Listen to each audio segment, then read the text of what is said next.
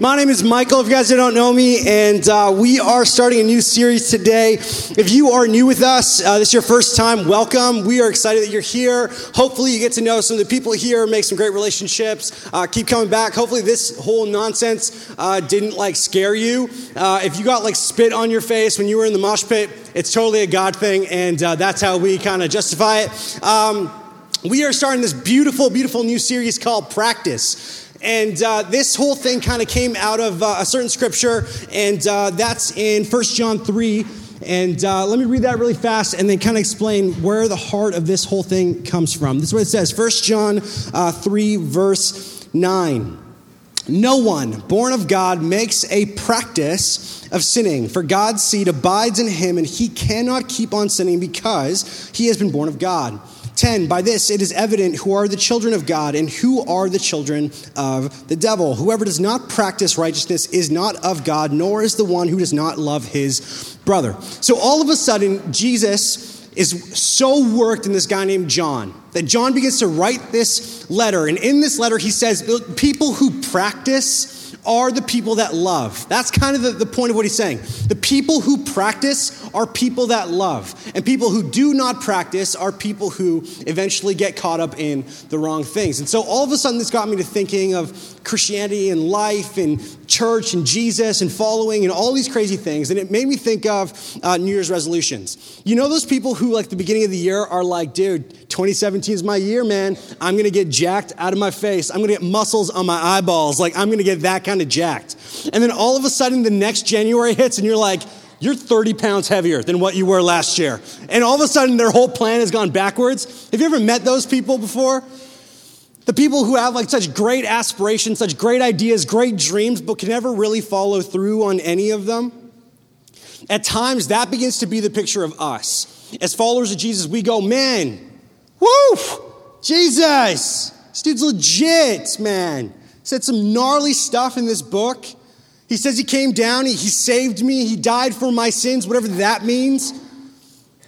He, he came back and he won victory for me. That's awesome. And yet, the idea of it in our mind is great, but none of it actually translates into life. That begins to be what we want to talk about here practice, the practice of love, the practice uh, uh, of not sinning, the practice of being somebody who follows day in, day out in all of your life. Because what happens is we have this term uh, over all of us, and we've talked about this before this idea of a, of a Christian. And a Christian, by the bare minimum, is somebody who knows all of the stuff but doesn't really do anything with it. It's a Christian. Then we have people that look at the church and they go, I want nothing to do with that because of so and so, or because of this person, or because of that person, or because of what they did, because of that Christian. And we don't understand that these kinds of individuals, the people who think that it's a great idea but don't actually do anything with it, are the greatest harm. People get hurt because of this stuff. People feel like pain because of, uh, of these individuals. That people reject Christianity, the church, not because they have judged Jesus, but because they have judged people who say that they follow him. And so, if you're one of those people who has always been kind of skeptical of church, has always been like, uh, you know what, I, I, I don't really know about all, this whole thing, don't base your judgment off of the people who follow him. Base your judgment off of him. Learn what he says, learn what, what he does, and then make your opinion at that point. And that's what we want to talk about this practice. There's a guy by the name of Dallas Willard. He has this amazing quote, and this is going to be the goal. This is what we're hoping for with this whole series of practice. We have this week, which is kind of the more general opening, and the next three weeks, we're going to get into the actual plan. And this is the goal of what we hope to get out. This is what he says.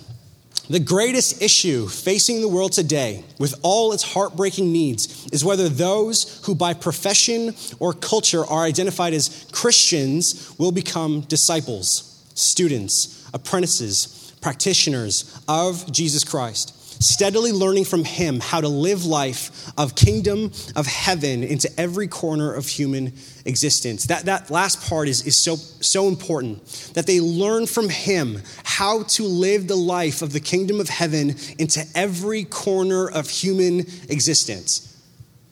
That you move from this Christian, this idea of somebody who just knows this stuff but doesn't really do anything with it, to a disciple where I'm to follow him. I'm to do what he does. I'm to, I'm to go where he goes. I'm to do whatever he says. I want to be like you. And that that idea so just consumes my whole life that it goes into every single corner. That in everything I do, I'm going to worship. In everything I do, I'm going to glorify him. When I see that person sitting by themselves, I'm going to go because my, my, whole existence has been changed. And this is this was my whole story, and this is kind of why I'm passionate about it. If you're sitting there on the fence and you're like, ah, you know, I've kind of assumed this whole church thing, that was me.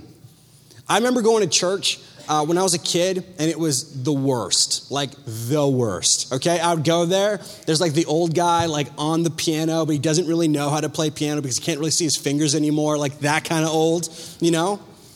And he's singing and he's going for it. I'm like, man, like bless his heart, but this is, this is bad. All right, sit there and, and, and I'd be listening to this guy talk about like taxes. Like, has nothing to do with my life. And I'd grab the offering slip in the back of the, the sheet and I'd just become like Michelangelo in the back of those things, like masterpieces on the back of those offering slips. Just, I should have kept them, framed them, sold them. It was amazing. So all of a sudden, that was my kind of whole experience with church. It was like, why would I want to be a part of this? Why would I want to do anything like this? All I ever heard from those people are uh, don't drink, uh, don't sleep with your girlfriend, uh, don't steal money, uh, don't be a murderer. Uh, all these things that we're kind of like, uh, we kind of know that. And it's the only thing I ever heard. Don't do this, don't do this, don't do this, don't do this. So, what did that make me want to do? Do them. So as soon as I left, I, I took off. I'm like, I'm done with this. And uh, if, if, you know anything about me, I grew up in Whalley, which is like, come on, Whalley. And, uh, and it's crazy. It's a whole different ball game out there. It's like the wild, wild west, you know? Have you guys ever had a code red before at your school? Right? Code reds are scary. We had five code reds in one year, right? Uh, so there's a guy walking with a gun in the hallway. Uh, casual Tuesday. Anyways, so this kind of a life was the thing that always kind of was, you know, coming to me all the time. Hey, let's go to this party. Let's go to this place. Let's go and do these kinds of things. I remember being at a party one time. We were all downstairs. There was like a hundred people out here. I'm like, man, these guys have horrible parents. And so we're a hundred people in this guy's basement. There's a DJ playing music, and all of a sudden, this guy goes over to the DJ and says, Hey, I want you to stop playing this kind of music. And the guy's like, I'll play whatever I want. He's like, I'll punch you in the face. He's like, No, you won't boom, punches him in the face. An all out brawl starts happening downstairs in this guy's party. I'm like, do I, go, do I get in there? Do I get out? You know, I look intimidating, but I just, I couldn't hurt my hands. So I left and I went outside, and all of a sudden, all the police started showing up. I'm like, eh, there's, there's probably something different for my life with, with, than this. And then I decided I'm going to go back to another party. And I went to the next party, and all of a sudden I showed up, and all of these random strangers kind of came. And we're like, dude, I thought this was like just people from our school.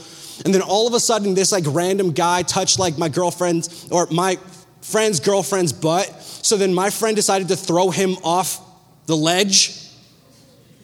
And I'm like, uh, wow, okay. this is not how I saw my life kind of going.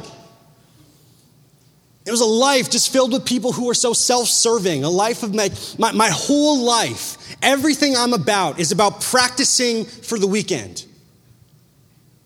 That's all it was. And I hate school. I hate all of this. Math, who needs it? But the weekend, though, the party, the possibility of, of that girl or, or drinking or whatever it is that weekend means for you, that's what they were practicing. I played the game, I was in that life, and I came out of it still wanting something. It didn't satisfy me. There's nothing about it that I said, man, this is enough. And it wasn't until these two guys showed up to my school, started coaching my team, that I saw that there was a whole different way to life, a whole different journey. I remember them picking, them, picking me up, and we, would go to McDonald's, and I'm like, man, this is a good start, you know? Get some free McDonald's. We were listening to like gangster rap music in the car. I'm like, dude, this is legit. Then all of a sudden, one day, this guy springs on me like, hey, do you want to come to church with me? I was like, you're a Christian? He's like, yeah. I was like, I thought you were cool. You know, that's my perception. People who are church, people who are Christians are lame. And it was one guy living his life in a proper way, came into my life, interjected himself into my story, brought me to a place that I began to learn this isn't just a 30 minute thing every single week, it's a lifestyle, it's a life. That everything you do has to be about this. It's not just when your parents are around. It's not just when you're at church. It's not just when you're at youth. You're going to put on a mask. You're going to put on a face. You're going to make yourself look better than everybody else. And that's the problem. Listen, if you're not in this, if you're trying to fake it, just let us know that you're trying to fake it and be honest with yourself. Then at least we have somewhere to start. But don't play the game. Don't sit there.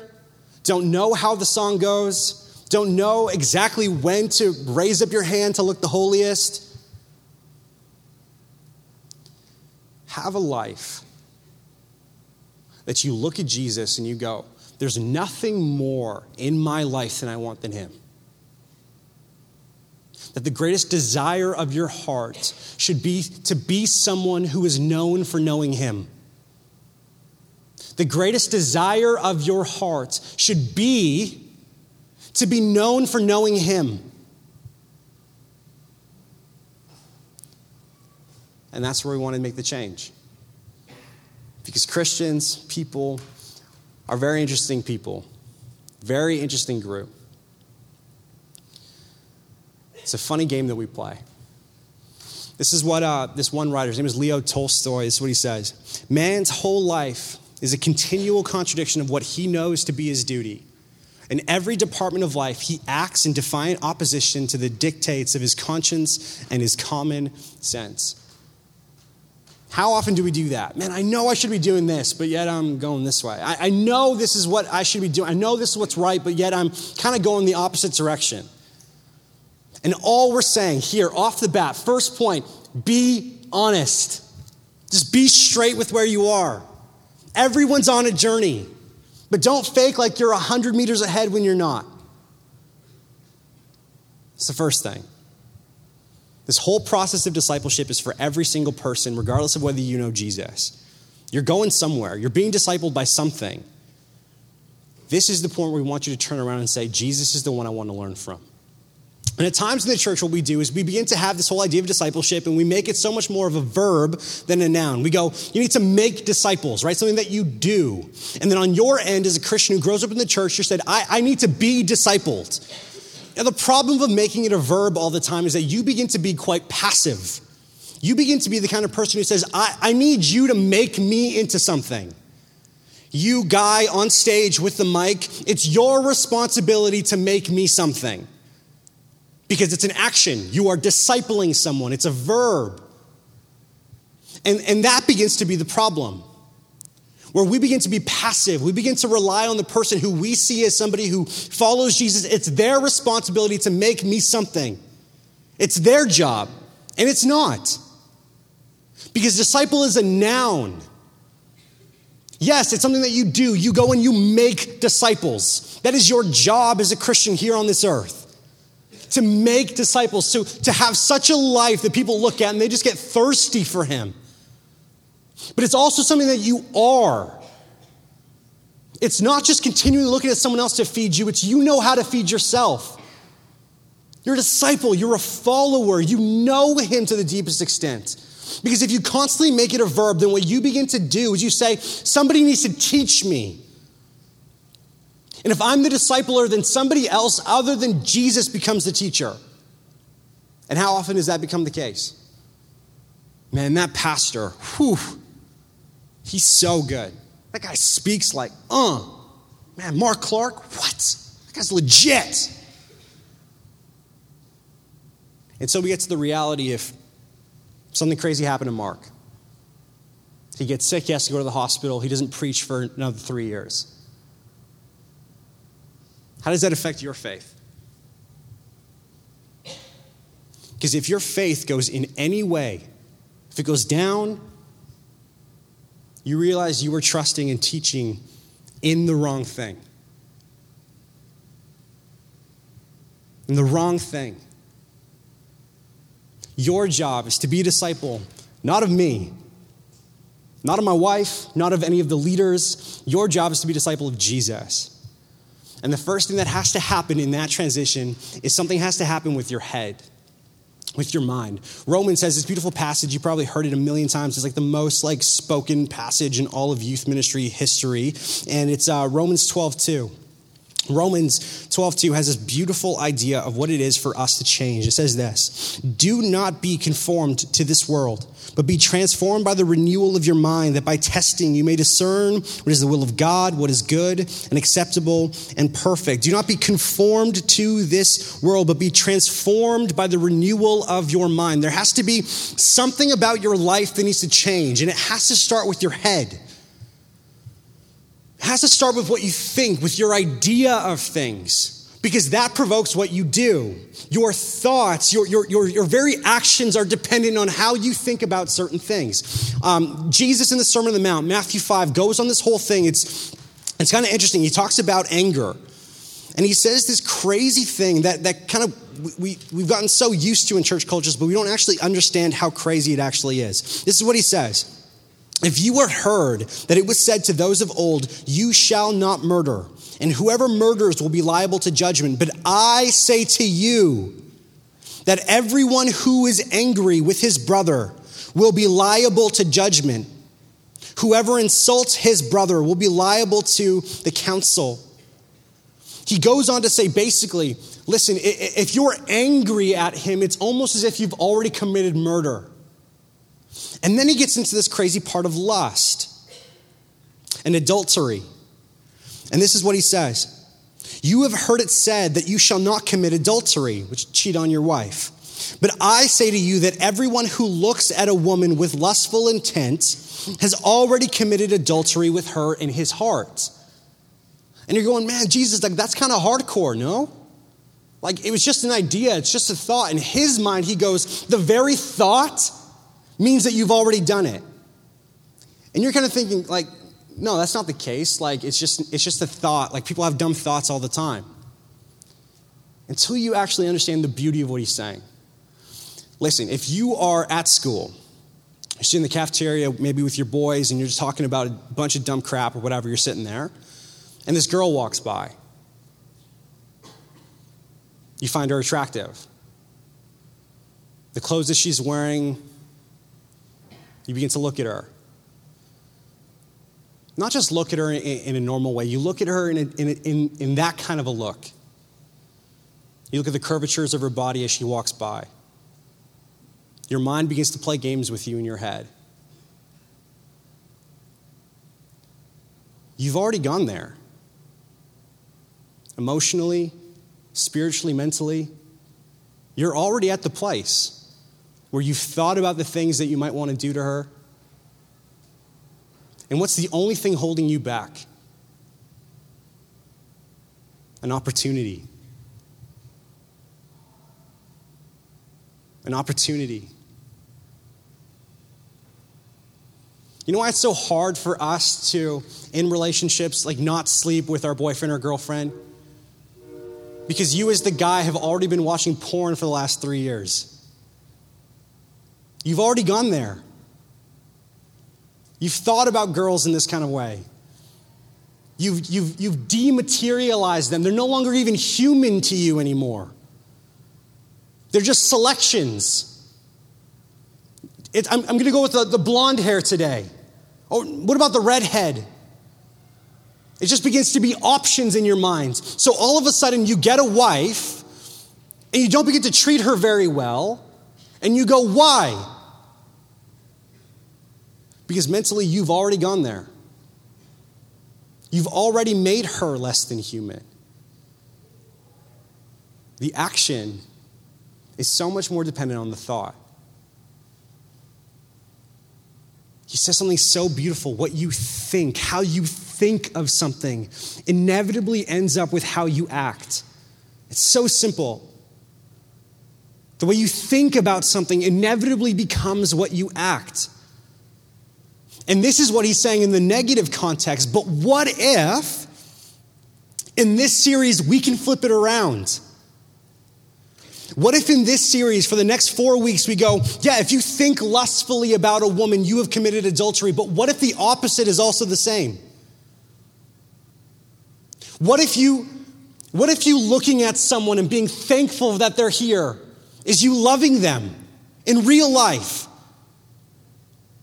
That you see them at school and you've already been so appreciative of their life that, that they're in the cafeteria, that they're short on money, and your first action is to go, hey, let me, let me handle it.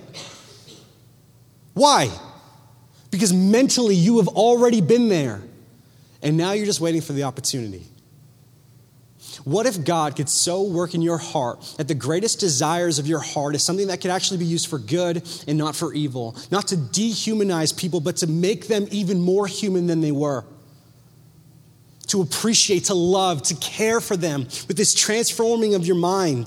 That these, these habits that we begin to get into prayer, Bible reading, worship that are going to be the next three weeks that those things begin to change the very visceral emotion, the, the very inward, most natural symptoms of our hearts that lead to us loving people. You have to practice. You have to practice Imagine someone who, you know, plays on a basketball team and all of a sudden they go, I'm a, I'm a basketball player. Have you, you ever been to practice before? No. You, uh, you ever played in a game? Never. Uh, what have you done? Watched it twice. And you look at that situation, you're like, dude, what an idiot until we realize that that's the game that we play all the time. I love Jesus. Woo! A Christian. Follow him. How, how did you love someone this week? Didn't. Did you, did you spend any time with him at all? No. What, what, what did you do? I watched somebody else worship. And then it begins to get real. We have this crazy opportunity as a group of people to not just be so separate, these islands from one another, that we can do something this year that not only transforms us, but transforms everyone around us with this one simple idea I just want to follow him. I just want to be after him. I want to know him deeper. Yesterday, we're sitting there and uh, we do this thing called LEAD. We have 16 students in LEAD, and we go through all of these leadership principles. We learn about theology. They're the ones who put on this amazing Christmas banquet. Like, it, it was unreal. These groups of students, and we're sitting there watching this video on leadership, and this guy says, In order for you to train people, there's five things you got to do. Okay, you have that person next to you, and you do it. Right? You do the task of whatever you're trying to train them to do. You do it. Then you do it, and they help. It's the second one. So, first off, you do it. Second is you do it and they help. The third is they do it and you help. And then the fourth is they do it. And we begin to go, You're done. That's, you've trained them. Now they can do it. And then he says, But there's a fifth step. And the fifth step's always the one that we forget. The fifth step is now you watch them train someone else and then you'll know you really trained them.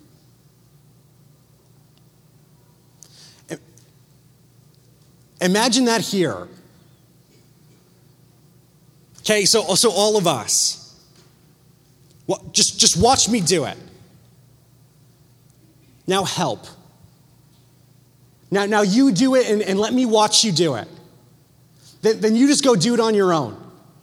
And now you go and train somebody else to do what we're trying to do to follow Jesus, to care for him, to love him, to know him deeper than anything else, to have lives that are transformed uh, uh, unimaginably because of this. The story of who he is does something to people's lives. And imagine what happens. I do it. I do it and you help. You do it and I help. You do it and then you go and train someone else. How many people do you think are in this room? 70, 80 maybe. Imagine if every single one of you did that. one time. One time. You act like a disciple and you train someone else. It's 160 people who don't know who Jesus was at the beginning of all of this, who now together collectively, because you have been so changed by someone who has come into your life, that now you go and do the same to somebody else. Then there's 80 more people whose lives have been so changed that they're transformed and now they're disciples. And then what if you do it a second time with even them? Then that 180 or that 160 now is 320 people because you helped two people know who he is. Two people. 320 people. It's a whole grade at a school. And then what if that whole grade a school multiplied? Now you have two grades in one school. Then what happens if those people multiply? Now, four grades in that one school are completely overwhelmed by Jesus, and you have done exactly what the call is at the beginning. You practice love, you practice in following Him, and you watch people change.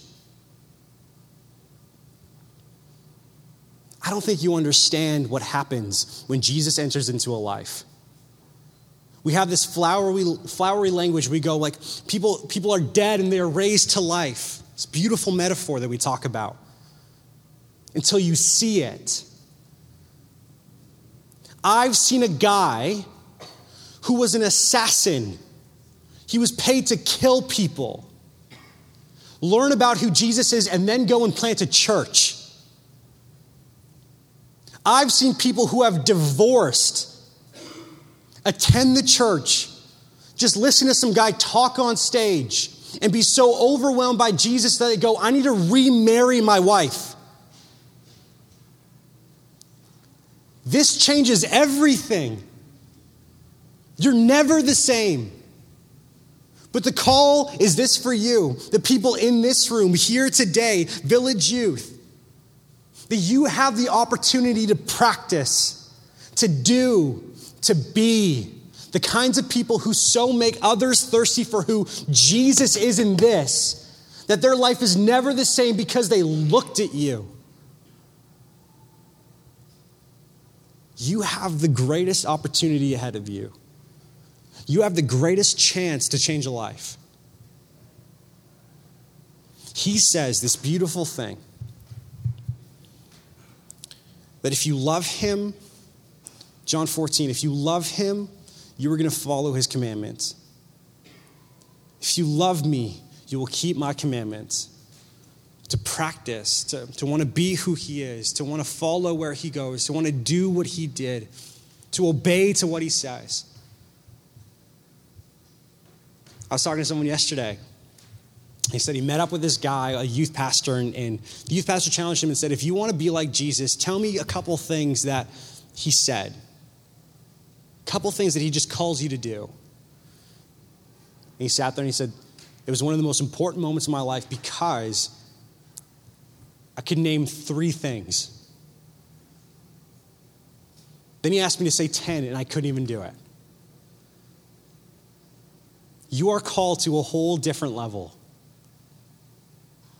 If you follow him, it's different. Let me just give you a, short list here of some things that he says. What about repent? Turn away from the stuff, admit that you screwed up, come to him, ask for forgiveness, repent. Matthew 4 17. What about rejoice? Are you the kind of person who sits there and is bummed out all the time about everything when God calls you to be someone who rejoices in the pain? Who's joyful even when things hurt? What about be reconciled? That if you have a problem with someone, you shouldn't even be walking in here for worship until you solve that dispute. That's what he calls every single one of us. And how many of us would have to walk out right now? What, what about do not lust? What about love your enemies? What about seek God's kingdom before anything else? That girl, that relationship, that sport? What about not judging? commands us to not judge other people, which all of a sudden begins to be the worst thing for us because people walk into this space and they hate walking into youth because they go, that's all that Christians do. Just judge. And yet we're called to do the exact opposite of that very thing. What about pray for people to labor? Pray for the people who go out and seek those who don't know Him. What about to not fear? not to be afraid and trust Him? What about to honor your parents? To deny yourself, stop being so self seeking and look to the interest of other people first? What about being others interested? What about being someone who, if I'm going to take a step back and they move forward, I'm going to take that? It's a command that He says for you. What about being beware of covetousness? And that's all we do is we just covet. We want what other people have. We look at Instagram, we see someone else's life, and we go, I want that. Look at their clothes. I want that. Look at the way that they act. I want to be them. I want to have what they have. And so much of who we are is just so shaped by that thing. Look at how athletic they are. I wish I was like that. I wish I did those kinds of things. And he says, don't do that. Beware of that. What about forgiving people that hurt you? What about being a servant? What about being a house of prayer? You're called to be a house of prayer. What about baptizing people? That you, as a follower of Jesus, are called to baptize disciples. And how many of us have done that? And the last thing, to make disciples. Matthew 28, this beautiful text where he goes, Go, go, make disciples. Go to every nation around here. Baptize them in the name of the Father, the Son, and the Holy Spirit. Teach them all that I have commanded you, and know that I am with you to the end of the age. The idea that he's saying is listen, be so immersed in who God is be so overwhelmed by God's nature that the only thing that you're provoked to do is action. You practice.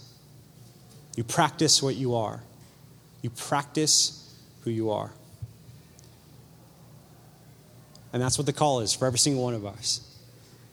That if you're a Christian in this place, the goal for you is to move from a Christian to a disciple, a follower, a student, an apprentice, a practitioner. And if you're someone in this place who has looked at Christianity and thought it was a joke, let me tell you that it's not. Look at it more, pay more attention, see the level that it's called you to. This isn't for cowards, this isn't for people who are going to pull back. This is the hardest thing you will ever do in your entire life. When someone spits on you, you pray for them. When someone hits you, you have to love them. It's the hardest thing you will ever accept in your life to do, but that's what you're called to have. And so this time, as we invite the band back up, what I want to do is I want to challenge those of you here today, right now, for the next three weeks, we go through this together. We learn how to do this on the day to day.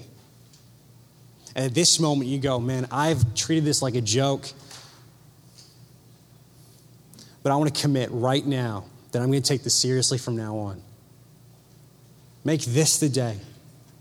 Grab a friend, whoever you're comfortable with, pray with that individual. Mark this moment. Grab a leader, whoever it is that you want. Mark this moment as the moment where you said, I'm going to move from a Christian to a disciple. And for some of you in the room, you have no idea what this is about.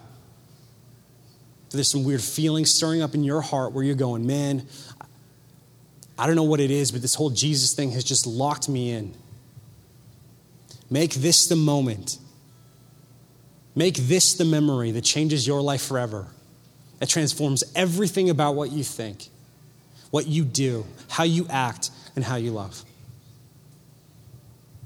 Let's pray. Father, thank you so much for the individuals in this room that every single one of us here in this place is called to be going on some kind of a journey. That we're moved in one of two directions to practice or not to practice. God, I pray that we're so overwhelmed by who you are that we would just see you on display, that we would look at who you are and we would go, man, all I want is to, is to be like that, to love, to care, to be selfless, to act as a servant, to be this house of prayer, to love my enemies, to honor my parents, to do the thing that no one else wants to do. I pray that so overwhelms us. I, I pray that that just, that, it so shapes our hearts that at this moment, what we begin to think is, I want to be all in.